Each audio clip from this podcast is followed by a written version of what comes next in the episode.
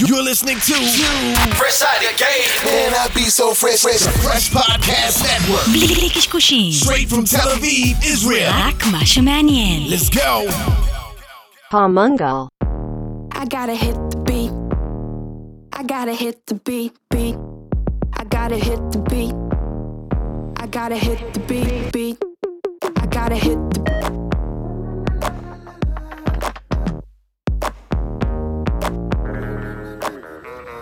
תודה רבה לכל מי שמצטרף ומצטרף לנו. אנחנו צוות המנגל, רשת פרש פודקאסטים, יזמות מיתוג שיווק ודיגיטל. יוסי? אני? אוקיי. ברגע שיש לי בלאקאוט אני מעביר אליך אוטומטית. מה קורה כשיש לשנינו בלאקאוט? אז יש פה את יוני צרויה. כן, אתה בן אדם השלישי שיצאו אותנו. מה המצב? ברוך הבא למנגל, הדלקנו את הגריל. ה-co-founder CEO של לושה, תכף גם תספר מה זה, מי זה, לי זה נשמע כמו שם, אני אומר לך, אמרתי יוסי של כמו פזית, הכלבה הצנחנית, זה שם נכון? לא יודע, אני פה בשביל להגיד לך שם. זה פאפי חמוד כזה, מה זה השם הזה? די, אני חייב פעם אחת. האמת זה הברקה של השותף שלי, אבל הקונספט זה כאילו עוזרת אישית, שהיא באה לעזור לך וכל מה שאתה צריך ולהשיג אנשים ולהגיע לאנשים. סטייל סירי כזה? סטייל סירי בדיוק, זה משם הוויז'ן, רק שעשינו אותה גם אנושית. אז אנחנו היום נדבר באמת על בעצם על דאטה ואיך מוציאים תובנות מדאטה, על איך עושים מיזם בלי השקעה, מה שנקרא בוטסטראפ, איך עושים שיווק ל-B2B. אנחנו נדבר על הרבה דברים, אז כל מי שמעניין אותו, אחד מהדברים האלה כדאי שיהיה איתנו, וזהו. טוב, לפני שנצלול מיוני לתוך הפרק, אנחנו מזכירים שאנחנו חלק מרשת פרש פודקאסטים, נכון? טוב, תוכניות האתר, הרשת.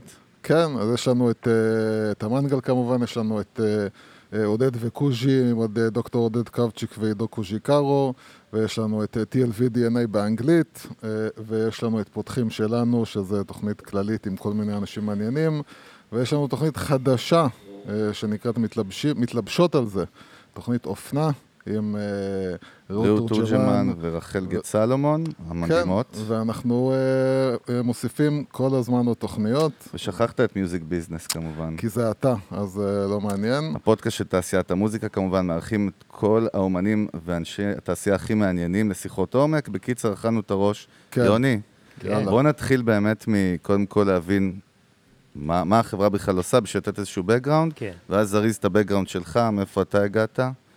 ויאללה, ומשם נוציא את הכלים הכבדים. קדימה. אז קודם כל, לושה זאת חברת דאטה, אנחנו עוזרים לאנשי מכירות ומרקטינג בחברות B2B, להגיע ללקוחות פוטנציאליים, בעצם עד איזה שאנחנו מספקים להם מידע B2B על חברות, טרנדים, אנשים שעובדים בחברות, בכלל על שוק העבודה, כדי שהם יוכלו להגיע לקהלים הכי רלוונטיים עבורם, להציע את השירותים, ולדעת למי ומתי אנחנו לפנות. אוקיי, וכמה זמן בעצם אתם קיימים כבר? קיימים 4.5 שנים, עוד מעט 5. צעירים, מה? כן. חבל הזמן. כן. כמה עובדים יש לכם פחות או יותר? עכשיו אנחנו סדר גודל של 110. אוקיי, ורק בארץ או ש... רק בארץ, בקרוב פותחים משרד מחירות בבוסטון, אבל עד עכשיו כולם מפה, כולם מהקומה הזאת, יחסית עדיין האווירה הביתית. ולקוחות? לקוחות מכל העולם. אני חושב שאחד הדברים שמאפיינים אותנו זה שיש לנו הרבה מאוד לקוחות. אנחנו חברה של ווליום, זאת אומרת, זה לא אנטרפרייז סיילס, חברות גדולות, זה הרבה מאוד קטנים שמשתמשים בזה, בכל גודל שהוא, החל מאינדיבידואל פרופשיונל, בן אדם עצמאי אפילו שצריך להגיע לקוחות פוטנציאליים, ויכול ללכת גם לחברות גדולות, SalesForce, גוגל וכאלה. אוקיי, אז בואו נתחיל באמת בחלק הזה של, בואו ננסה להבין מה המסע שלכם, כי המסע שלכם היה בעצם לא מסע של סטארט-אפ שהולך ומגייס כסף, אלא מסע של חבר'ה שאומרים, אנחנו מתמקדים במוצר שלנו, מפתחים אותו, ומביאים לקוחות. שאני חייב להגיד לך שיוסי מאוד מעריך כאלה. ברור, זה היה באמת הדרך הכי, היום שכולם רצים להביא כסף, אז זה הדרך הכי אצילית, נקרא לזה ככה. אז בואו נבין בעיקר מה למדתם בדרך הזאת.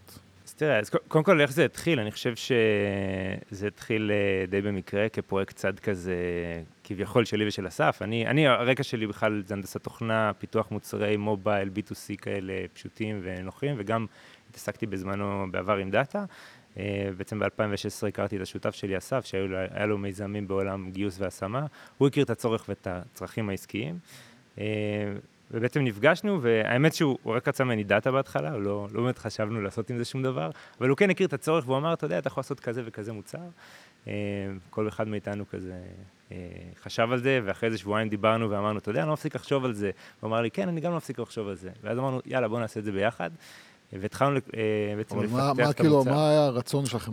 לא, מה היה הרצון שלו בקטע של הדאטה גם? דווקא מעניין אותי מה הוא רצה ממך, מה זה רצה ממני דאטה? מה הכוונה? הוא היה לו מוצר בעולם של גיוס והשמה, שהמטרה הייתה לזהות אנשים שכנראה מתנדנדים או אפשר להציע להם הצעות עבודה, כן. של עולם של ריקרוטרים, הגיע מעולם של ריקרוטר, זה הצורך הזה, ובעצם שם באמת התחלנו. התחלנו ממוצר שיעזור למגייסים להגיע למועמדים פוטנציאליים, ובאמת זה התחיל ככה, הם מאוד אהבו את זה, אבל תוך כמה חודשים אנשי בחירות התחילו לזהות את הפוטנציאל. מעניין, זה הגיע כאילו דווקא מהשטח? זאת אומרת, הסוויץ' הזה? כל המוצר הגיע מהשטח. אנחנו באופן, לא עשינו מרקטינג עד לפני חצי שנה בכלל. כל הצמיחה של החברה היא צמיחה אורגנית. מה הם זיהו? מה אנשי השיווק זיהו בעצם? מה הם ראו שהביאו אותם? זיהו מוצר פשוט שעונה על בעיה שהם צריכים. אני חושב ש... תראה, הגישה שבדיעבד אנחנו מבינים מה לקחנו זמן להבין את הפילוסופיה הזאת, אבל זה גישה של product-led growth. כלומר, המוצר הוא הדבר הראשון שהיוזר נתקל בו, שם הוא רואה את ה-value proposition מאוד מאוד מהר, ומשם הכל מתחיל. אין בעיה, אבל איך הוא נתקל בו? בדרך כלל מרקטינג גורם ללקוח להתקל במוצר. אז אני חושב שהמוצר היה word of mouth מאוד מאוד טוב בהתחלה, בגלל שהוא פשוט עבד. כשהמוצר עובד והוא נותן ערך, לא, אבל בגלל זה אני, לפני המרקטינג, לפני הכל, כאילו אני מנסה להבין רק מה היה הכאב של האנשי שיווק שהם הבינו ש... הנה המוצר הזה פותר לי את הכאב הזה. המוצר בסוף נתן להם פרטי קשר עסקיים ומידע על חברה, כדי שהם יוכלו לפנות לאנשים ולהציע להם שירותים, להציע להם עבודה, להציע להם כל דבר שהוא. בקיצר, קצר את התהליך של הנטוורקינג, נגדיר את זה אולי? כאילו, זה לא בדיוק, כאילו, אני מנסה להבין מה... זה עולם של ליד ג'נריישן. תחשוב שאתה צריך בסוף, אתה צריך לייצר לידים, אתה רוצה להגיע לקהלים מדויקים, אתה לא רוצה את זה... הדרך היחידה שאני חושב עליה שהיא עבודת נמלים ידנית, היא לינקדין תיאורטית. המוצר עובד on top of LinkedIn, על עוד פלטפורמות גם, אבל צורך העניין כשאתה גולש בלינקדין, אתה רואה פוטנציאל, או בין אדם שאתה רוצה לדבר איתו, אתה יכול לעשות את זה דרך הפלטפורמה של לינקדין, האנגייג'מנט שם הוא בדרך כלל פחות טוב, וגם אתה לא מספיק יודע, מספיק מידע לחברה בהכרח דרך לינקדין, ובעצם התוסף נותן לך עוד מידע בצד, אתה יכול לקרוא על החברה, על הבן אדם, ולקבל פרטי קשר עסקיים, טלפון, אימייל, ולפנות אליו. אז זאת אומרת, בסופו של דבר, אם אני מבין, המוצר בעצם אוסף מידע על בן אדם ספציפי שהוא ליד קר מבחינתי כרגע, ומאפשר לי לדעת כאילו האם הבן אדם הנכון שאני רוצה לפנות אליו, והאם יש לי סיכוי ככה יותר טוב גם לקבל את התוצאה החיובית?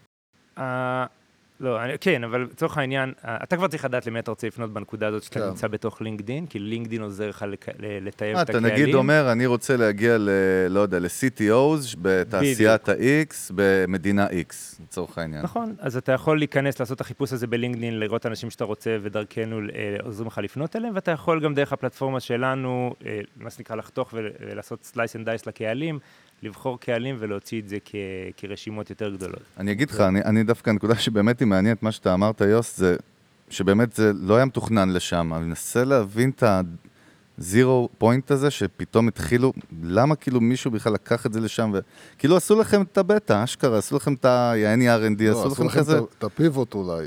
זאת אומרת, עשו לכם, באו אנשים ואמרו, הנה משהו שלא חשבתם עליו, לא, אז היה מוצר כזה לפני, היה כזה מוצר לפני כשאנחנו יצאנו. מה זה, שלכם? לא, היו כמה מוצרים בתעשייה שהיו אקסטנשנים, of top of LinkedIn, שעזרו לרקרוטרים, ובעצם עשינו את זה, אני חושב, שתי הסיבות המרכזיות שהמוצר שלנו הצליח, אחת זה איכות הדאטה הייתה הרבה יותר טובה, שזה בסוף המוצר, וזה מה שחשוב, שזה מדויק, אם אתה מקבל מידע לא אמין, זה מקרר אותך, ואתה לא תסמוך על המוצר. והדבר השני, אני חושב שזה העובדה, זה הממשק משתמש והחוויה שלו. אתה נכנס למוצר, אתה יכול להירשם בחינם, אתה מתחיל להשתמש בחינם, מתחיל להשתמש בו. בעוד שהרבה מוצרים אחרים, אני קורא לזה עם חברות קונטקטס. אתה יכול להגיע לאתר המרקטיאלי, נראה לך מעניין, אתה רוצה להתחיל להשתמש, ואז יש לך תופס, schedule a demo contact us. אז זה מעניין עכשיו, דרך אגב, מה שאמרת. מעלה לי עוד משהו, כן. מה בעצם אתה חושב שגרם לפרץ הזה של האנשים לבוא ולהשתמש במוצר? לפי מה שאתה אומר, כאילו יכול להיות שהמבנה, הממשק, איך זה בנוי, זה מה שבעצם, מה שנקרא, הדלת הזאת הייתה מאוד קלה לפתיחה, אז אנשים נכנסו. זה חד משמעית עוזר. אני חושב שקודם כל מה שאתה מוכר, שבמקרה שלנו זה דאטה, זה צריך להיות ממש טוב. עכשיו, איך אתה מוכר את זה, ואיך אתה מנגיש את זה, עד כמה זה פשוט, זה מאיץ את הכל.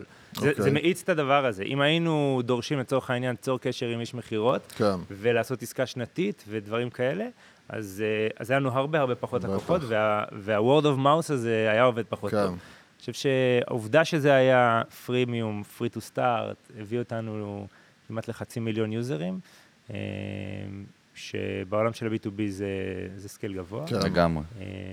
וזה מה שעזר לנו לגדול, ולהביא אותנו למצב שעכשיו גם באמת אפשר לעשות מרגטינג. והיה לכם מודל עסקי מההתחלה?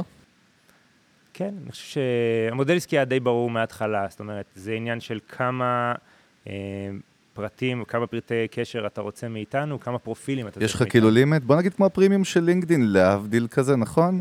יש לך מגבלה במה שאתה יכול לעשות, אתה יכול לטעום, פרימיום קלאסי, נו בקיצור. כן, פרימיום קלאסי. אתה מתחיל ב5 קרדיטים, אתה יכול להיכנס לקומיוניטי פלן ולתרום מידע וגם לקבל יותר קרדיטים, אם אתה לא רוצה, אתה יכול לשלם ולקנות סקייל גבוה של שירות. דווקא יש לי שאלה שאני חושב שבחיים לא שאלתי אותה במנגל. בחיים? נראה לי. נו. יש באמת חברות, אני לא יודע אם זה רלוונטי כרגע נקודתית אליך, אבל מהניסיון שלך יש באמת חברות שבונות עצמם כ-extension או on top off. אנחנו מכירים את זה גם בפייסבוק, שהיו כל מיני חברות כאלה, ממש סטארט-אפים שבנו מוצרים שהם מחוברים כאילו לפייסבוק נגיד ישירות או לסושיאל, ואז פייסבוק נגיד יום אחד החליטה שהיא משום מה נועלת את האפשרות, והחברה מתרסקת. נכון. מה כאילו חשוב לדעת למי שבאמת בונה איזושהי מערכת on top off? אז תראה, קודם כל, חד משמעית, ברגע שאתה תלוי בפלטפורמה, יש סיכון. יש יתרון, כי הפלטפורמה מאפשרת לך סקייל של יוזרים, כי הם כבר שם, והם בעצם חיים שם, ואתה לא משנה להם הרגלים. מצד שני, יש סיכון של תלות בפלטפורמה. אנחנו חיים על כרום, ועל עוד בראוזרים. בהקשר הזה, כמובן שהיינו תחת סיכון מסוים בהתחלה. היום כבר הפלטפורמה עובדת גם דיירקט מהאתר שלנו, וזה כבר... זה כבר לא... לא תלויים בפלטפורמות? לא, אנחנו לא תלויים בזה, אבל אני חושב שמה שכן חשוב להבין, יש יתרון, לדעתי, בטח בתחילת דרך של סטארט-אפ ובטח בבוטסטראפ, לעשות משהו מאוד מאוד קטן. אני חושב שמה שהעולם היום מאפשר לך, אתה יכול להיות 4 אנשים עם לפטופ, למכור לכל אחד בעולם, אתה לא צריך הרבה מעבר לזה. לא, אבל מה אתה אומר? קטן זה מילה מאוד... קטן באיזה קטע? לין או במה? אנחנו במשך 3 שנים התעסקנו רק באקסטנשן. ולעשות אותו חוויה מצוינת, לתת את הערך המאוד מאוד טוב הזה של enrichment value. לא, אבל כדי שהמאזינים יבינו מה פיתויים, הרי אני מכיר את זה איתו כל יום, עולים לנו מיליון רעיונות חדשים, ומאוד קל שאתה כאילו בקריאיטיב להיסחף להמון דברים אחרים, אז מה הכוונה? אז מיד לפתוח עוד מוצר, ולעשות עוד מוצר, אפילו לפתוח פרסונה. בוא לא נתעסק רק בסיילס, בוא נפתח גם מרקטינג, והאמת, כאילו עשינו את הטעות הזאת בדיעבד שנה שעברה. אוקיי, ספר לנו על טעויות, אנחנו אוהבים. אנחנו אוהבים גם. אז תראה, אני חושב שכמו שאמרתי, אחד הדברים הכי טובים שעשינו בהתחלה, זה באמת היינו מפוקסים. וברגע שהמשאבים שלנו גדלו, כי התחלנו לגדול בכוח אדם, בוא נגיד, הכפלנו כוח אדם, גם באיזשהו מובן הכפלנו את החזיתות שלנו, ואת המוצרים שפיתחנו, ואת הקהלים שלנו. ואני חושב ששם הייתה טעות, כי התלויות שמתחילות להיות בין המחלקות, כשאתה גדל, אתה לא בהכרח יכול לעשות פי 2 דברים, אתה צריך לרכז... אתה כן צריך לפתוח עוד מוצרים, אבל עדיין על אותו לצורך העניין אותה פרסונה, או לאותו יוזר בייס, או להתחיל להרחיב את זה בהדרגה. אני חושב שאנחנו פתחנו קצת מהר מדי, לגודל של החברה, ובאמת שנה שעברה... זה מפתה, זה גם מאוד מפתה. ברור, בסוף אנחנו יזמים, יש לנו פשן לעשות דברים, לבנות, להקים, זה הכיף. אז בעצם עשינו לזה הולד, חזרנו להתמקז בליבה, ואני מאמין שהדברים האלה יחזרו, אבל כשאנחנו באמת נוכל להכיל אותם. זאת אומרת שמה יכול לקרות אם אנחנו לוקחים איזושהי מסקנה, what can go wrong כאילו כלפי הלקוח, שהוא מקבל מהמוצר שהוא לא איכותי מספיק או לא פוגע מספיק? אני חושב שהוא קיבל מוצר מאוד טוב, אבל הוא לא, בשלבים שהתחלנו לעשות עוד דברים במקביל, הוא לא התקדם במהירות שהוא ציפה. ולכן חזרנו לתת לו את הערך שהוא מצפה לו ולקדם את זה שם. אני חושב שברמת החברה זה פשוט להיות מפוקס, זה האתגר הכי גדול, כי כמות הדברים שאתה רוצה לעשות, בטח שאתה צומח מהר אל מול הריסורסים, ומה שאתה יכול לעשות היא תמיד כאילו בסדרי גודל לא קרובה. נכון. ואתה צריך להגיד הרבה מאוד לא, כדי להצליח להיות מפוקס על הדרך שלך. שזה דרך אגב באופן כללי, אחד הבעיות הכי גדולות והאתגרים הכי גדולים של יזמים, בכל, לא משנה, לא רק בסטארט-אפ, לא רק בטכנולוגיה, זה לדעת להגיד לא. זה יצר מאוד מאוד קשה לכבוש אותו. ואיך אתה בעצם מזהה מתי אתה צריך להגיד לא? אני אתן לך דוגמאות שאנחנו אמרנו לא בהתחלה. אני חושב אז כמו שאמרתי, אנחנו מההתחלה כיוונו למוצר שהוא יגיע לכמה שיותר לקוחות. ואז הגיעו לקוחות שאמרו, טוב, אנחנו רוצים שתפתחו לנו את הפיצ'ר הזה והזה, ואז נקנה. כן. ואנחנו אף פעם לא הסכמנו לזה. כלומר, אף פעם לא פיתחנו פיצ'ר עבור לקוח ספציפי, אלא אם כן הוא הגיע ממגוון גדול של לקוחות. אפילו בהתחלה, לקוחות שרצו לקנות, אבל רצו שנעשה להם מה שנקרא קאסטום קונטרקט. לא עשינו להם קאסטום קונטרקט, אמרנו להם, יש לנו את הטרמס אוף סרוויס באתר. זה מפתה כפול, כי אתה יכול להגיד, שמע, אני יכול לאבד אולי את הלקוח אם אני אגיד לו לא, וגם כאילו אני צריך לתת לו את כל היחס, ויש פה מיליון... לגמרי. אבל מצד שני, זה פריקשן בתהליך, כי אתה צריך להתחיל להשקיע בו ספציפית. אני יכול להגיד שגם אפילו בהתחלה שלא היה לנו יכולת לתת ללקוחות לשלם בווייר טרנספר, העברה בנקאית הכוונה. פשוט אמרנו להם, לא, זה בקרדיט קארד כרגע בלבד. היו כמה לקוחות שגם איבדנו בגלל זה, אבל לא היה לנו כרגע את הקפסיטי להתעסק בקולקשן ולהתעסק בריניואל, ואיך אנחנו נדאג לנטר את זה.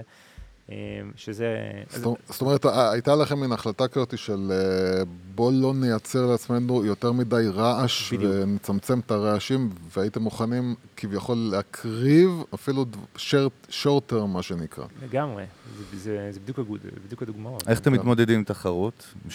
כי בעולם שלכם קל מאוד, לא קל, אבל הכוונה היא יכולים להיות, אני מניח שיש שחקנים, ואיך אתה מתמודד עם תחרות?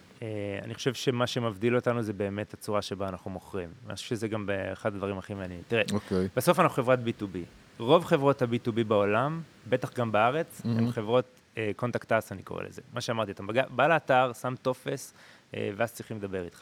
עכשיו, האמת היא ש-75% מהלקוחות בעולם, הם רוצים to self-educate themselves. הם רוצים להתחיל להשתמש, תן לראות שזה טוב לי. אם זה טוב לי, נדבר איתך. אני לא רוצה לדבר עם בן אדם. יש תחושה כזאת לפני שראית את המוצר, מספרים לך סיפורים. כי באים למכור לך, הם מריחים את הסייל, נו, בקיצור. אז חברות B2B מודרניות הן הרבה יותר consumer experience מאשר חברות sales, כלומר, הן product led. בארץ הדוגמאות הכי טובות לזה, זה כמובן, זה Monday, by far עושים את זה הכי טוב, וגם AppsFlyer עושים את זה מעולה. בארצות הברית יש הרבה יותר חברות כאלה, אם זה Slack ואם זה Zoom Communication. זה נקודה מעניינת, מה שאתה אומר, זה כאילו... לדחוף, זאת אומרת, הסייל, כאילו, אני חושב, פסיכולוגי צריך להיות פשוט לדחוף להשתמש במוצר. לא רק הסייל, זה לצמצם את הדלתות שאתה צריך לעבור בשביל להשתמש במוצר. אז אני חושב שהסייל זה מגיע שלישי, אני אסביר. מה קורה בדרך כלל? מרקטינג מביא לידים לאתר, בחברת אנטרפרייז קלאסית, הוא קודם כל מדבר עם סיילס, ורק אחרי שהוא עבר את השיחה הזאת, הוא רואה מוצר. נכון. בחברת פרודקט לד, אז מרקטינג מביא יוזרים לאתר, הם נרשמים, מתחילים להשתמש, אפילו קונים, לבד. אם הם רוצים סקייל, או אם יש להם שאלות, הם פונים לסיילס. הסיילס מדבר עם יוזרים, לא עם לידים. הוא מדבר עם מישהו שכבר ראה את המוצר. הסיילס זה סוג של קסטומר ספורט יותר, ולא סיילס. הוא כן, הוא פרודקט, בדיוק. זה כיף, הלוואי לעבור את ה... לקפוץ על ה... כאילו על... מה, לא הבנת מה אני רוצה להגיד? לא, אני אומר, זה כיף שאתה לא צריך... אבל עוד פעם, זה כאילו נראה לי כל כך טבעי, זה נראה לי שבתור מוצרים של B2C, יש לך את זה כל הזמן, זאת אומרת, למה ב-B2B שזה לא יהיה? אבל זה בדיוק העניין, החוויה שלנו כצרכנים, היא לא שונה כשזה נוגע לתוכנה במשרד, ואנחנו מצפים לקבל את אותו איכות שירות, שהיא עדיין self-serve, והיא עדיין פשוטה. נכון. אבל זה הרבה יותר מאתגר לבנות את זה, זה חשוב להבין, כלומר... לא, דרך אגב, בוא, אתה יודע מה, אתה מתעסק עם B2B, אני מדבר עם יוסי כל הזמן, אנחנו כבר לא עובדים כרגע שם, אבל יש לנו חברת מיתוג, ובסופו של דבר אנחנו גם, היה לנו סטארט-אפ של B2B, B2B זה שיט, כאילו זה קשה, זה הדבר הכי קשה באמת, מי שלא מבין, הדבר הכי קשה בעולם זה לשווק או למכור חברה שהיא B2B, זה פי מיליון יותר קשה עם B2C. לא יעזור שום דבר, כי אתה צריך להגיע לאנשים מסוימים שמחליטים על תהליכים, ולא לגעת בפסיכולוגיה של כל משתמש. למה, אתה טועה בזה, יוני? מה, אתה לא מסכים איתי? אני לא בטוח. מעניין, אז תאתגר אותי. זה היה רק האינטרו למה שאני רוצה להגיד. אני חושב שהרבה יותר קשה לבנות חברת B2C פרופיטבל, שהיא מודל עסקי טוב. יש בסוף חברה... לא, רגע, בוא תדייק אותי. אני אמרתי בשיווק, אני מדבר על מרקטינג כרגע. לא מדבר על הביזנס עצמו כביזנס. אני מדבר על לעשות מזה בסוף, לתת ערך שאנשים ישלמו עליו. אז זהו, אבל אני מסתכל על הקוביה של מרקטינג, לעשות מרקטינג של כל אחד, יגיד לך, לשווק משהו B2B, הרבה יותר קשה. כי קשה להרגיש אותו. כי ב-B2C בסוף אני יכול להרים קמפיין AdWords ולעשות תוכן ולהפיץ אותו למיליון איש, מתוכם ה-ROI שלי יהיה X על כמות של אחוז שזה, אבל ב-B2C... איך בא לי להשפיל אותך? סתם תפה רגע. B2B זה נקודתי. אנחנו גם, אתה יודע, להזכיר טסט קייס של אנשים שמתייעצים איתך על זה כל יום. די, מה זה? יש פה אמבוש? לא, אני חושב שאתה טועה. רגע, אבל זה... אתה יודע מה הפחד? עוד שנייה אני הולך לאבד את מה שרציתי להגיד, זה היה רק האינטרו. אז תגיד, יאללה, תגיד, דבר. רגע, הנה זה קרה. אז רק התמזם עזרך, בוא. אבל אתה יודע מה, כן, אני כן רוצה שתכניס את השנייה לעניין של B2B, נזכרתי, הנה נזכרתי על אמת נזכרתי עכשיו, לפני זה היה פייק. כשאתה מוכר מוצר B2B, יש משהו עוד יותר קשה למכור מוצר B2B, זה services B2B. זאת אומרת ששם... לתזה שלך שהיא נפלאה, מה אני יכול להציע? נסה לתת תובנה כאילו שיוני יכול לתת לאנשים שיש להם עסק שמבוסס על שירותים, והם עובדים עם חברות, כן? הוא לא יכול להציע להשתמש במוצר, מה הוא יעשה? שירות זה בסוף, יש בן אדם נותן שירות לבן אדם, בדרך כלל, זאת אומרת, זה אפילו מבוסס שעות, כלומר, יש לך קשר ישיר בין מה שאתה מציע, לבין מה שאתה יכול למכור, זה על הזמן שלך. כשאתה נותן מוצר, ביותר קל לך. כן, המוצר הזה יכול להיות מיליון איש. כן, המוצר עובד. זה לא תלוי בזמן שאתה משקיע בזה, אתה משקיע בפיתוח, בתשתית ובפלטפורמה. למרות שבסוף כאילו המוצר של לושה הוא באמת עוזר לאותה בעיה שאני מדבר עליה, בדיוק. בדיוק, אבל זה העניין. בואנה, אני צריך לעבוד אצלכם במרקטינג, אני אומר לכם, חבל לכם על הזמן. נו, זה עוד בטעות. איך בא לי להקות בך קשות, כאילו להשפיל אותך ולגרום לך להתאבד. אבל עזוב, אנחנו פה בשביל יוני, אני אצא מזה יפה, אנחנו פה בשביל יוני. אבל אני אגיד לך, מה שאמרת, אני חושב שהיתרון ב-B2B ובמרקטינג B2B, זה שאתה הרבה פעמים לא צריך את הכמויות שאתה מדבר עליהן ב-C. אתה צודק שב-C אפשר לעשות AdWords וכולי. זה יותר סנייפר, ושם זה יותר מאג, בוא נגיד. זה סופר טרגטד, כן. זה בדיוק מה שאנחנו מאפשרים ללקוחות לעשות, על אף שאנחנו עצמנו לקדם את לושה, אנחנו גם מקדמים את זה בצורות שאתה מתאר עכשיו, אדוורדס.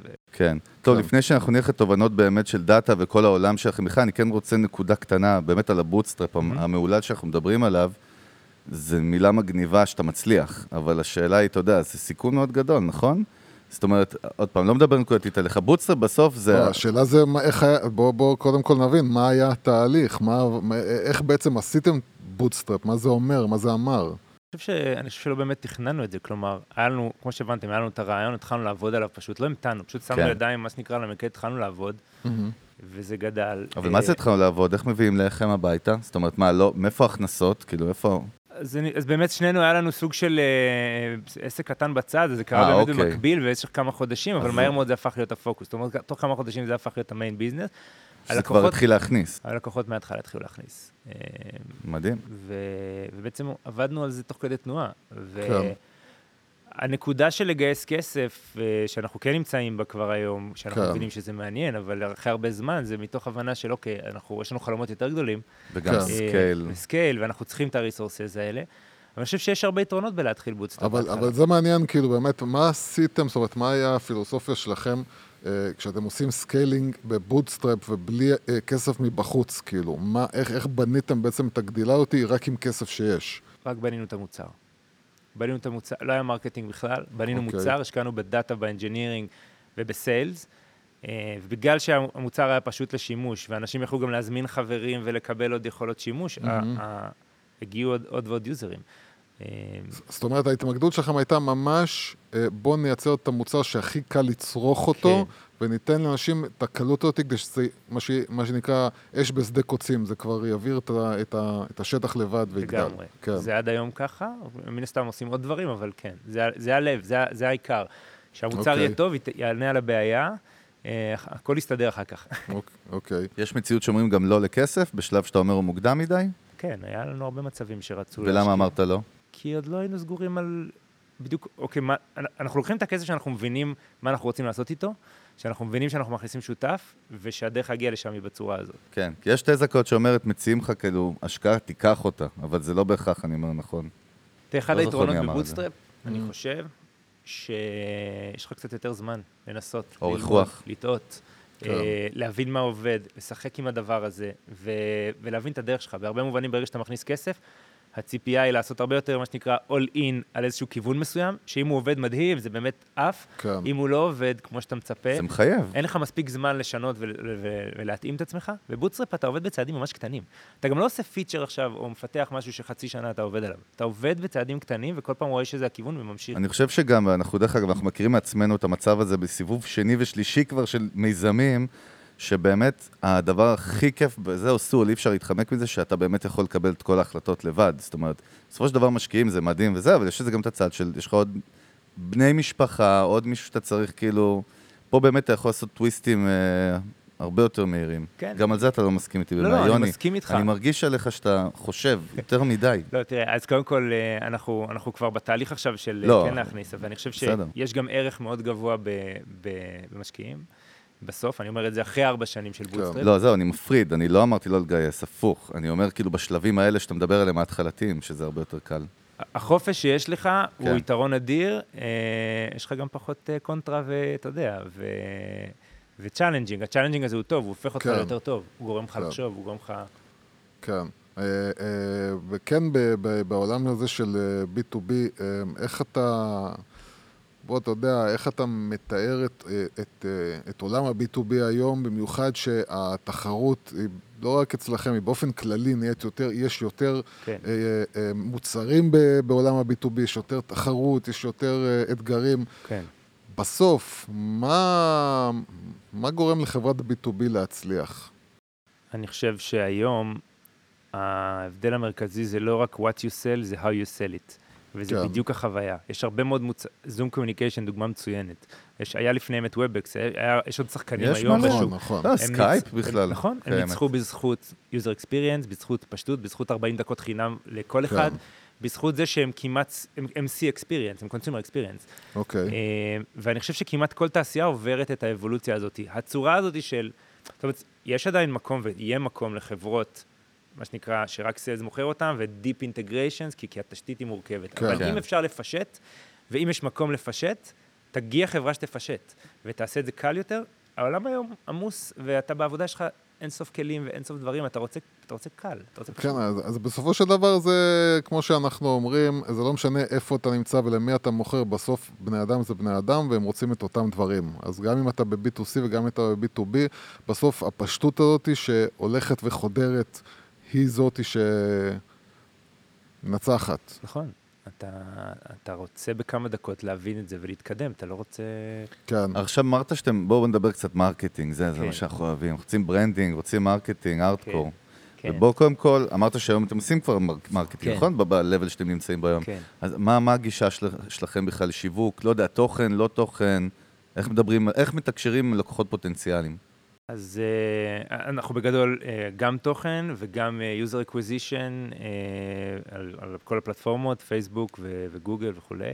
יש לכם גם את המוצר שלכם, איזה כיף, וואלה, להשתמש בו. כן, אבל אנחנו לא עושים אאוטבאונד עליו. כלומר, איזה פוטנציאלי, זה תמיד דבר שהוא בדיבור, אבל עוד לא עשינו אותו, כי תראה, הוויז'ן שלנו זה לבנות את הקהילת סיילס הכי גדולה בעולם, כדי שבסוף יהיה את ה-user base הכי גדול ואת הדאטה base הכי טוב לאנשם. זה נקודה מעניינת, כי אנשי סיילס בדרך כלל לא מבינים למה הם צריכים לייצר קהילות. נכון.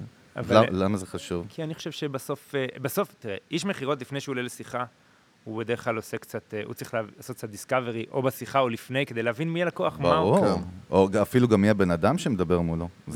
ובסוף הם נמצאים שליש מהזמן בטלפון, ושני שליש מהזמן באדמין וורק, בריסרצ' בהרבסטייג'ינג דאטה.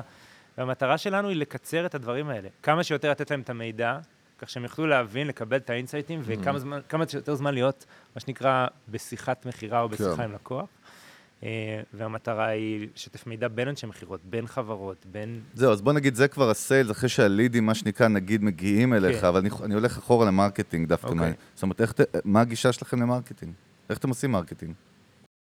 מתרגטים את הקהלים בפלטפורמות, גוגל, פייסבוק, מציעים להם, פונים לכאב שלהם. בוא נגיד, כאילו, אתה יודע מה, אם אני אחדד יותר... מה המסרים? תשמע, כולם מבינים שצריך לעשות קמפיינים, סבבה, כולם עושים. רוב האנשים נופלים באמת במסרים או בשלוש שניות הראשונות שהלקוח הפוטנציאלי עובר בכלל בפיד משהו שקשור אליך, כאילו... המסרים זה spend more time selling, ותפסיקי להתעסק עם דאטה. דווקא מסר פשוט כזה של... ברור, תמיד, תראה, אין לך...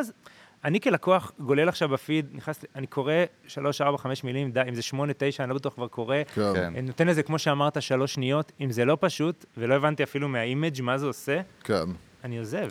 יש לנו קטע שאנחנו כותבים את הבריף של הפרקים תמיד, בכותרות, בספוטיפיי, אז אם תראה איך אני כותב את הכותרות, זה כאילו איזה 50 מילים, ואז הוא בא תמיד, מוחק לי את הכל, את היצירות אומנות שלי, והוא כותב 3 מילים, והייתי מתווכח איתו, ואז... אם תשים לב גם לפרק הזה, אז אתה כבר מבלבל את המוח כבר שעה, ולא נותן לבן אדם לדבר, יאללה, תפסיק לדבר על עצמך, תיתן לו לדבר. לא, בסדר, אני רק אומר, זה בהקשר של מה שאמר, מסרים קצרים וקולים, על ה-how to, מה גילינו, אני אומר לך מהמנגל, מה גילינו, שאתה כותב בסוף how to, איך אני X, זה אולי פחות סקסי, אבל זה ממיר הרבה יותר. זה קטע. יש היום כמות של רעש, אתה צריך לעלות מעל הרעש, אתה קודם כל צריך שיבינו מה אתה רוצה. אני באופן אישי מכיר את החוויה הזאת, שאתה נכנס לאתר B2B, ב-50% מהמקרים אתה קורא, אתה מנסה להבין מה עושה האתר הזה, ואתה עדיין לא מבין. נכון. וזה נורא בעיניי, כי מרוב ניסיון, אתה יודע, לייצר איזה ביג סטייטמנט. נכון, נכון, נכון. והמטרה היא להיות פשוט, תהיה סטרייט פורוורד, תגיד מה אתה עושה, אני רוצה להבין, הסיכוי שתצליח הרבה יותר גבוה ככה. כן.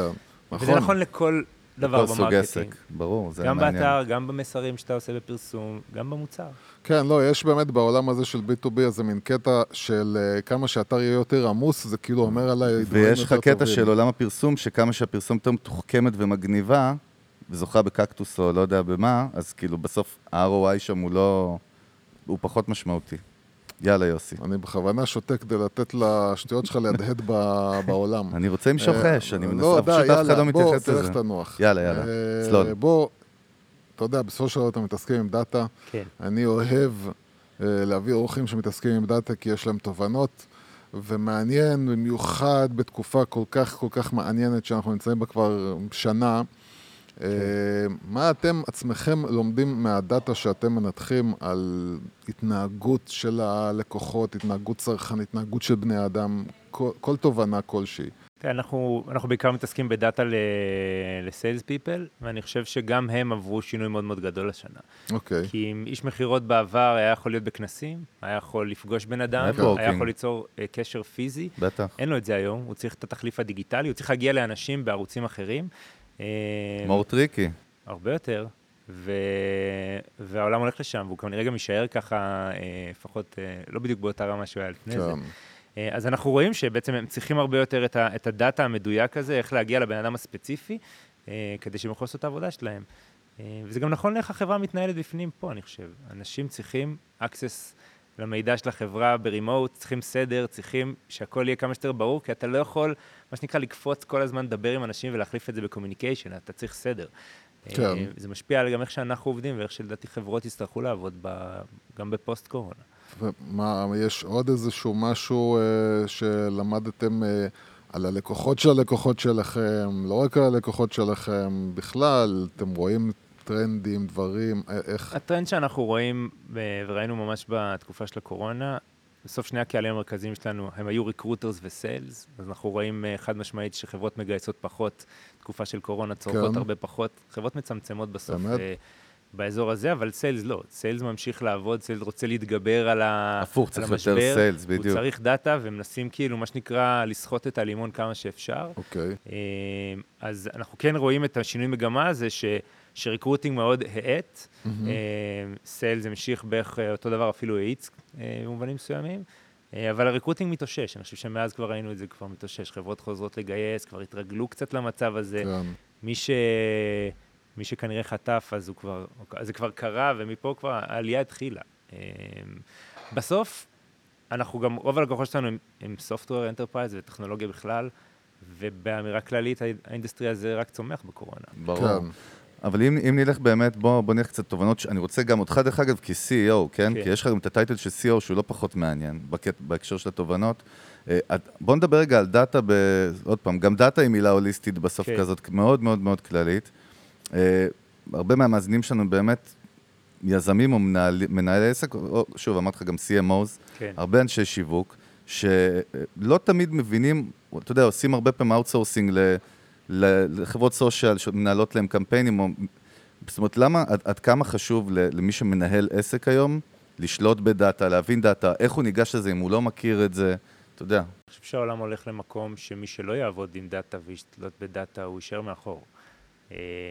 מה זה אומר לעבוד עם דאטה? בואו נתחיל להוריד את המושגים. זה אומר שאתה צריך להבין מאוד מאוד טוב מי הקהלים שלך, לפלח אותם טוב, אם אנחנו מדברים על האזור המרקטיאלי, ממש לסגמנט, אם זה גודל חברה, פרסונות, וממש לדייק את המקרה הזה, וברמת המוצר, מה הם הפעולות שצריכות לקרות כדי שהחוויה של היוזר תצליח.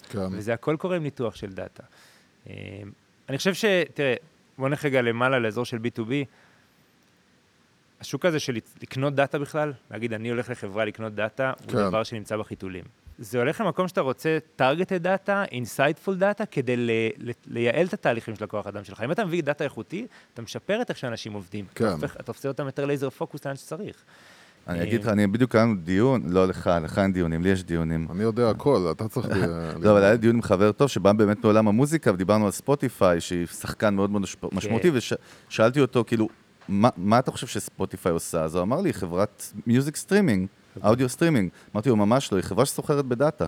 הספוטיפיי מאחורי הקלעים גם עובדת עם חברות, עם תאגידים וחברות אחרות, ומנטרת את הדאטה שלנו בצורה הזויה לגמרי.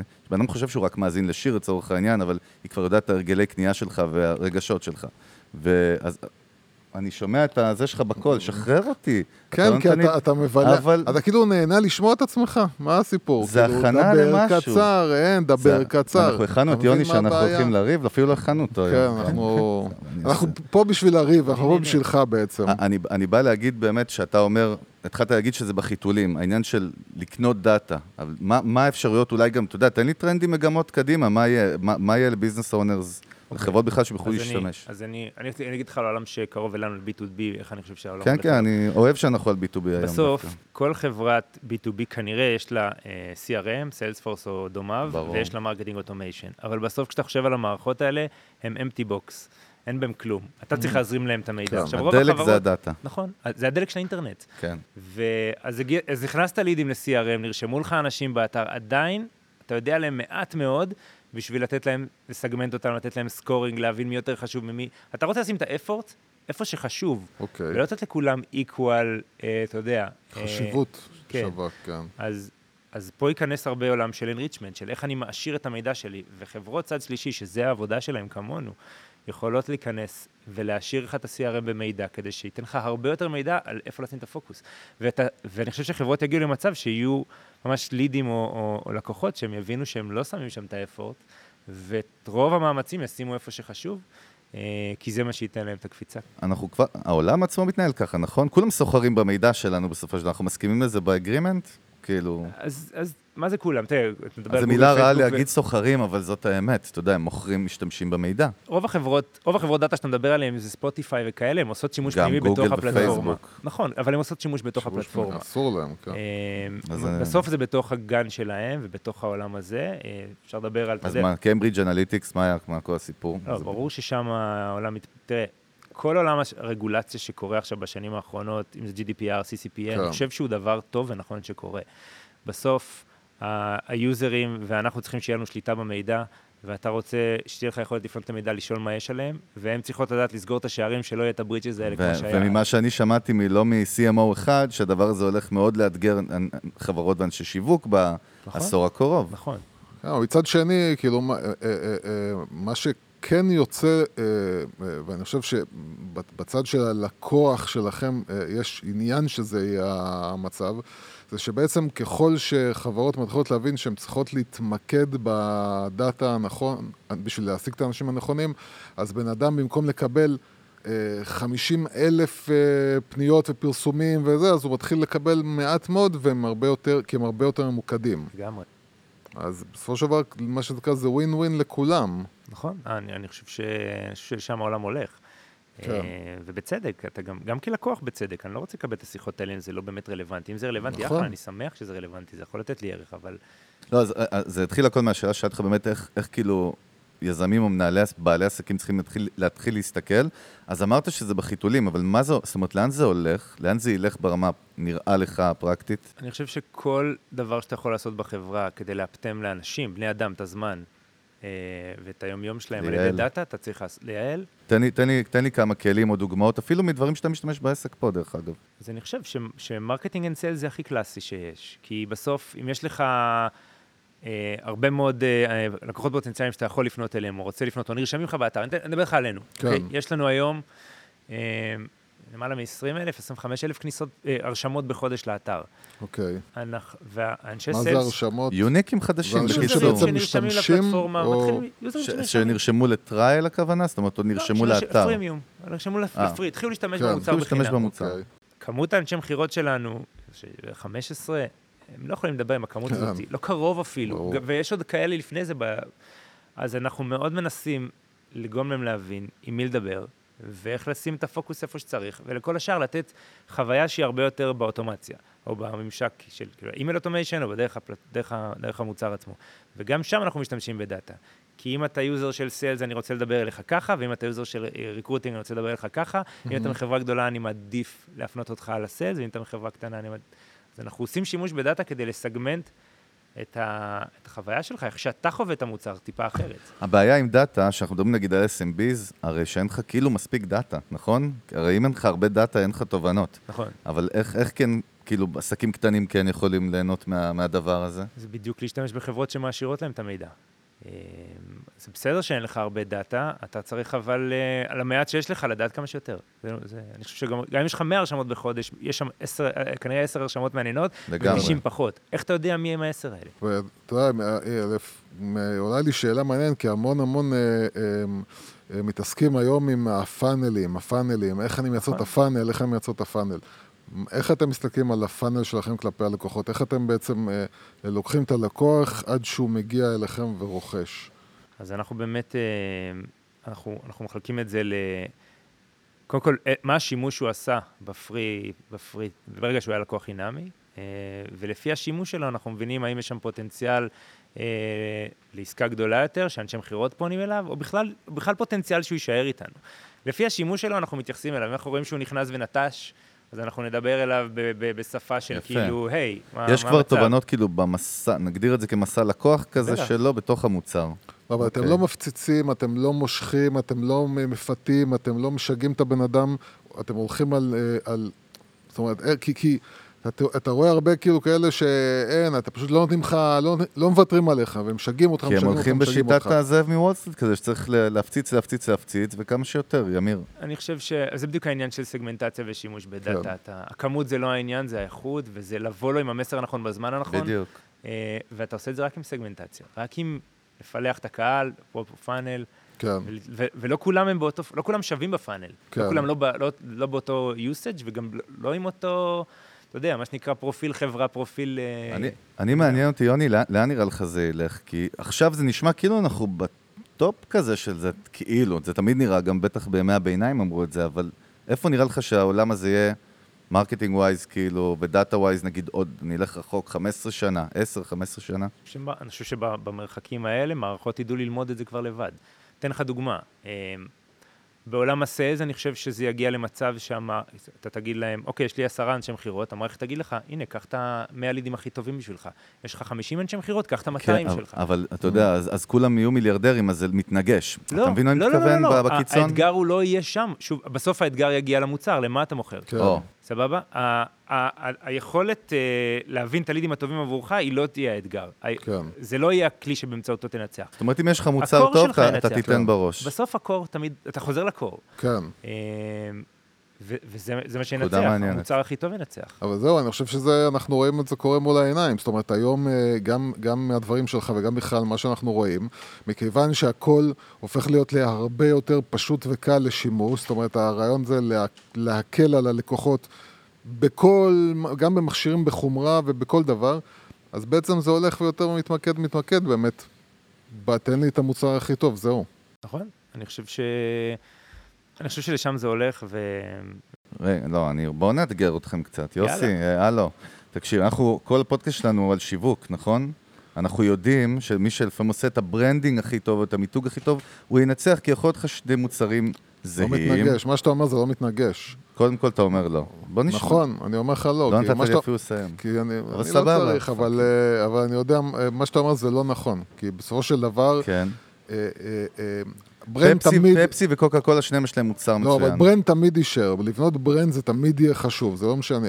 אבל הנקודה היא של באמת המוצר, כמו שכאילו הוא אומר, לפנות את המוצר ככה שהבן אדם יהיה לו מינימום פריקשן, כאילו מינימום חיכוך בשביל להגיע למה שהוא רוצה. אני לא רוצה להגיד שמות של חברות, אבל אנחנו מכירים חברה שיש לה אפליקציה מאוד בסיסית, שיש עוד 1,000 כמוה. הדיפרנציאשן שלה וההתפוצצות שלה בעולם, זה בגלל איך שהיא עושה מרקטינג. נכון. באמת, כאילו, אין לה פטנט, אין לה טכנולוגיה פורצת דרך. שוב, זה יכול להיות מהמוצר, וזה יכול להיות איך שאתה מוכר את זה. כלומר, דרך מרקטינג הרבה יותר טוב, דרך הפצה יותר טובה. אבל זה מעניין מה שאתה אומר, כי זה יהפוך את העולם למקום כזה שאם אין לך מוצר בנזו, יכול להיות שאתה לא תיסוד. גם היום, נכון, אבל אני בכוונה מסתכל קדימה. אתה בשנייה נכנס לאינטרנט, מביא את כל המתחרים שלו, עושה להם בשעה, אתה עובר על כל האתרים, אתה מסתכל מיד כבר על 5. גם אתה יודע, גם שיש לך את כל הזאפים של העולם, והיילפים של העולם, וזה, אתה יכול מהר מאוד להבין מהאנשים אחרים שחוו את החוויה. ויש לך ריוויוז, ואתה כבר יודע הרבה יותר על החברה, לפני שדיברת עם בן אדם, אתה יודע עליהם המון. אז בסוף איך אתה בוחר. לפי מה שהכי נכון לך, המוצר שהכי טוב לך. אני סובר שטוב, זה ברור, זה חלק מברנד, בסוף החיבור הרגשי הזה טוב, אבל זה כבר, דרך אגב, ב-B2B, כאילו, עד כמה חשוב לכם ברנד? סתם מעניין אותי. מאוד חשוב. תספר לנו קצת. אנחנו פחות מדברים כזה בהקשר של B2B בדרך כלל. אחת הסיבות שקראנו לחברה לושה, לא רצינו לקרוא לזה data.com. לא רצינו לקרוא לזה איזה משהו כזה של more of the same. רצינו לעשות את זה משהו, consumer experience, חוויה, שיהיה לך רגש לדבר הזה. וברגע שזה דמות, וזה אנושי, וזה כאילו קליל. אנחנו, כן, דיברנו על זה, נגיד בינינו, שאנחנו מחפשים תמיד דוגמאות, אז נגיד למונייד אהבנו. למה? כי באמת, זו תעשייה הכי משעממת בעולם. זה ביטוח, נכון? כן. ביטוח. זה סטארט-אפ, נכון? סטארט-אפ. לא, אבל באמת, כאילו, זה כאילו פשוט, אבל זה גאוני. כי באמת זה משדר לקהל צעיר, וזה משדר רעננות, וזה משדר מגניבות, ו... אתה עולה מעל הרעש, אתה כאילו נראה אחרת, אתה זוכרים אותך אחרת, אבל אני חושב להם עונה דוגמה מעולם. איך באמת אתם בונים את הדבר הכי אמורפי והכי מסובך, זה איך בונים לפני ברנד, כאילו חלק מהברנד, איך אתם, אנחנו מדברים על תמיד לבנות DNA, אז איך אתם מחליטים באמת מה אתם בתור חברה, מה הערכים שלכם? יש נקודה מעולה. תראה, אני חושב שבסוף DNA של חברה, של מוצר, קלצ'ר של חברה, זה בסוף שיקוף של היזמים. לגמרי. אתה לא יכול להמציא DNA, לכתוב דברים יפים על הקיר ולהגיד אני כזה. כי בסוף, you need to walk the talk. ואם אתה, סבבה זה כתוב על הקיר, אם אתה לא כזה, אז זה לא יעבוד. ולכן התהליך שאנחנו עברנו, זה, הרי בכל חברה יש כבר קלצ'ר. גם אם לא הגדרת אותו, יש קלצ'ר. גם אם הוא קלצ'ר נוראי, הוא קלצ'ר. נכון, והדרך הטובה להבין מה הקלצ'ר, זה ללכת לשאול 20 אנשים בחברה או יותר, שאלות שמציפות את הקלצ'ר. ובסוף כנראה שזה מציף 80% את ההתנהגות של היזמים, וצריך לקחת את הדברים הטובים בזה, לשים אותם בעיני על הלוח, על הקיר, ואותם לחזק. אבל זה חייב להיות כאילו בחפיפה מאוד גבוהה, למי שאנחנו ומה שאנחנו. אוקיי. אתה חושב באמת שיש היום מין קטע כזה יותר ויותר בחברות לעבוד על הכנות והאותנטיות אני חושב שזה בעולם. אני חושב שאנחנו נמצאים בעולם שטרנספרנסי הוא מעל הכל, ויש להם אנשים גישה למידע לאן שהם רוצים באינטרנט. וגם מממשלות, ממנהיגים, מחברות, אנשים רוצים כנות, אנשים רוצים אמת. זה מה שבונה טראסט. אם אתה לא תהיה כן ולא תגיד את האמת שלך, ואת מתי אתה טועה, מתי אתה לא טועה, מה עובד, מה לא עובד, ואתה יודע, תגיד מה שבאמת המצב, אתה לא צריך לבנות טרסט עם האנשים, הלקוחות, עם הקהל שלך. אני חושב, דווקא נגיד שחושבים, מה זה ברנד כאילו בעולם של B2B? תחשוב פורקוש, כאילו זה לא, פחות נגיד המימד הרגשי, כאילו, מה אתה אמור לקבל מהמות? אתה אמור לקבל שימושיות בתור לקוח של B2B, אתה מבין? אתה אמור יש ביטחון. זה ביטחון, אני חושב אולי ביטחון. אולי ביטחון. זה טרסט, אבל בעיניי זה כבר, המותגים היום החזקים, הם לגמרי בעולם הרגשי כבר. כי הם כבר כחצי קונסומר אקספירנס. דוגמאות כמו זום, אפילו AWS, תחשוב, לקחו את הדבר הכי מורכב בעולם בערך, להרים שרתים ועשו אותו סלף סרוויס. אתה גם בגלל שאתה יודע מה זה היה לפני 10 ו-12 שנה סך הכל, אנחנו מבינים. וזה נהיה מרוב הפשטות, וכמה זה מדהים, אנשים יש להם רגש לפלטפורמה הזאת, כאילו זה עושה אותם סופר פאוור. אז אני חושב שגם ב-B2B חברה שמצליחה לעשות, לתת value אדיר בקלות, מייצרת רגש של אנשים. בוא נדבר קצת על האנשים, על הצבא הזה של אנשי המחירות. מה אתה מרגיש שנותן, מה הכלים שעוזרים לאיש מחירות לנצח בעצם את לב הלקוח, נקרא זה ככה? אז תראה, אני חושב שיש פה שינוי בעולם. זה היה בעבר מאוד מאוד ארט, תמיד דיברו על, הרי כל העולם בעיניי, גם במרקטינג כבר עבר מארט לסיינס, לאט לאט יותר ויותר, עדיין יש מרכיב של ארט, אבל הוא מדיד יותר מאי פעם, וזה המרקטינג המודרני, אני חושב שהסיילס עובר את אותו תהליך. אוקיי. היכולת למדוד שיחה, כמו גונג ודברים שהם עושים, ולזהות מה אומר ומתי ומה עובד. מדהים. תורף, זה משהו מהעתיד, בתכלס מה שגונג עושים, זה פסיכי, נו. לייצר קיידנס ולהגיד ל5 אנשי מחירות, אתם תעשו את הפלייבוק הזה, אתם תעשו את הפלייבוק הזה, ולבדוק מה עובד יותר טוב, ואז לעשות שכולם יעשו את אותו דבר. זה יעני כפתור קסם, משם אנחנו הולכים. צריך את הבלק בוקס הזה, או את הכפתור הזה, כמו פנגו כזה, שיהיה בכל מוצר, בסופו של דבר, לא?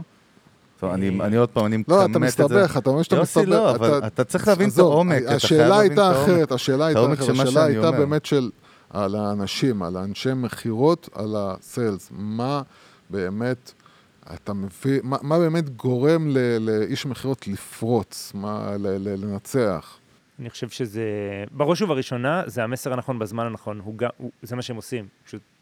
הם פשוט מדברים בין אדם, צריכים לפגוע בכאב, וצריך להיות בטיימינג הנכון שהלקוח מוכן בכלל להיות פתוח לשירות הזה, לסולושן הזה. איזה מחירות אתה מדבר? זה אמורפי. יש לך סייל של בא להעביר מישהו מהוט ל-yes, ויש לך מישהו שמוכר מוצר. זה משנה מאוד. זה לא משנה בכלל. משנה מאוד. זה לא משנה בכלל. משנה מאוד. לא, לא, לא, לא, זה לא משנה. אל תגיד רק לא, תסביר למה לא. אני אגיד לך למה לא, כי בסופו של דבר, הסייל זה התנהגות אנושית. זה לא משנה מה המוצר בסוף שאתה צריך למכור, יש א' ב' שהתנהגות אנושית שאתה צריך לעבור, וזה מה שאני מנסה להבין, כאילו, מה בהתנהגויות האנושיות? אין לי כוח להגיד לך, אני לא מסכים איתך, אבל אנחנו נריב באוטו אחרי זה. לא משנה. יאללה, יוני, אתה יותר חשוב מאיתנו.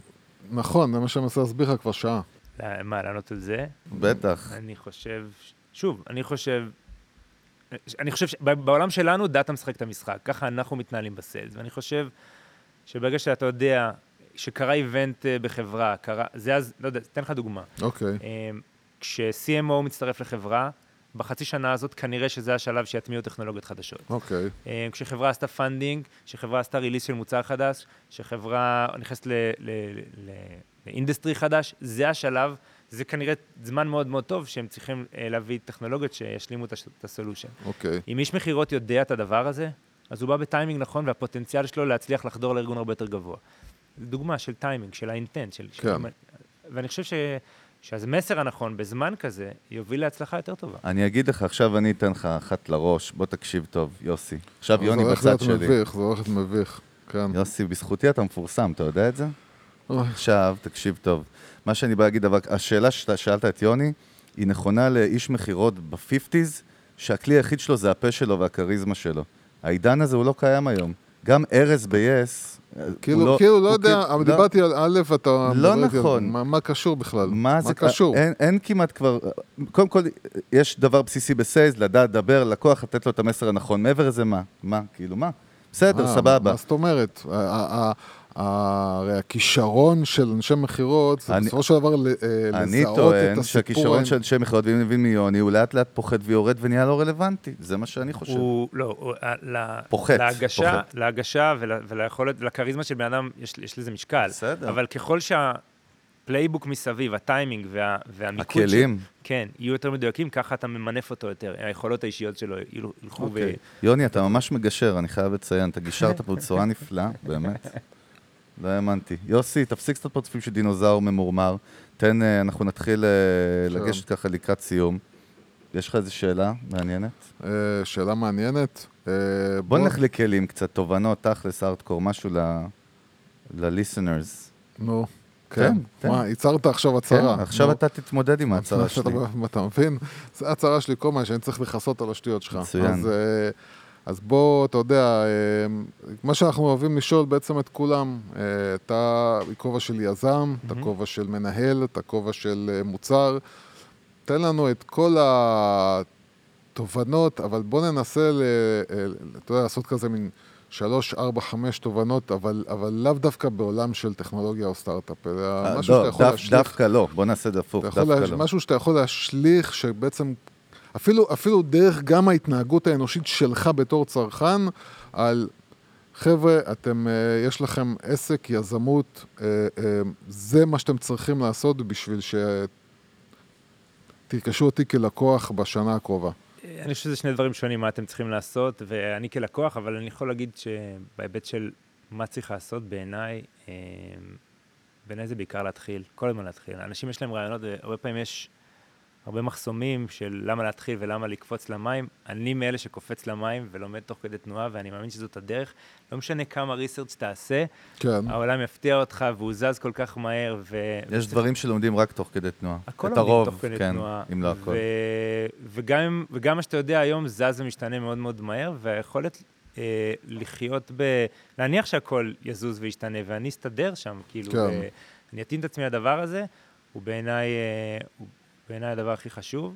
אני תמיד מדבר על למידה ועל זה שאתה יודע, אתה פשוט לומד בדרך, וככה, זאת גם הדרך שלי. בסוף כל החוויה שלי בלהקים את החברה, זו חוויה של כל הזמן ללמוד ולעבור את השלב הבא, וכל חצי שנה החברה נראית אחרת, כל 6 חודשים פעמים החברה נראית אחרת, או האתגרים נראים אחרת. זה פשוט לקפוץ, ללמוד ולבנות. מה מעניין, אנחנו תמיד, תראה, יוסי טוען מה-day one של המנגל, שכסף לא יכול להיות מניעה בחייו של יזם. בסדר? שזה לא הפשן, מה הפשן שלך כיזם? הפשן שלי זה לפתור בעיות, לבנות דברים שאנשים רוצים לגעת בהם. אני רוצה לשנות לאנשים את האורח חיים של איך שהם עובדים בו, וספציפית בעולם שאנחנו נמצאים בו, אני מאמין חברות צריך להיות equal opportunity להגיע ללקוחות, ולא רק חברות עם כסף צריכים להגיע ללקוחות, כי יש להם כסף לקמפיינים וכולי, ולכן אנחנו רוצים לעשות את הדאטה קומודיטי, דאטה עסקי, B2B, שיהיה קומודיטי, ושהחברה עם המוצר הטוב תנצח. ולכן המוצר מאוד פשוט, מאוד נגיש לכולם, כי אני חושב שלשם העולם הולך, זה היופי באינטרנט, אתה יכול להגיע לכל אחד. כן. טוב, אני מבין איזה רדוד אני אחרי הנאום העמוק הזה של יוני, איזה איש עמוק, אימאלה. יוסי, מה אני עושה? אני רדוד מדי. מה אני הייתך כאילו? מה הסיפור שלך? אני צריך שתרים לי קצת. מה קורה כאילו? תרים לי קצת. אני צריך עוד קפה. סתם, אני צוחק. בקיצור, יוני, טוב. יוני, יכול להיות. אנחנו באמת רוצים להודות לך.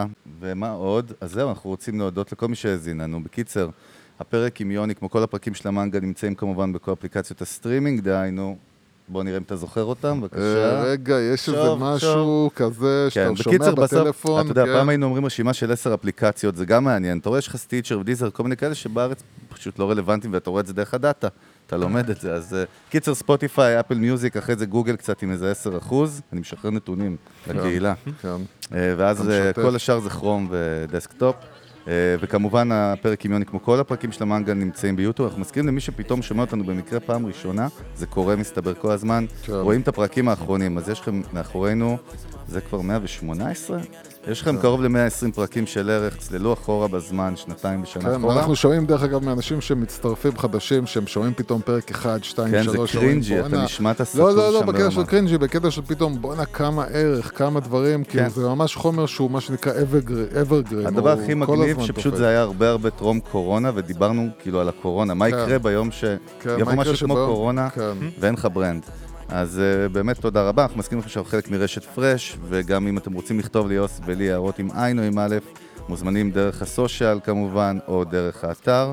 תודה רבה גם לכן ולכל הצוות העמדים, לכל האלפי עובדים פה מסביבנו בקורונה, אבל בקיצר היה כיף חיים, יאללה, נתראה בקרוב, יוסי. ביי ביי. ביי ביי לך, ביי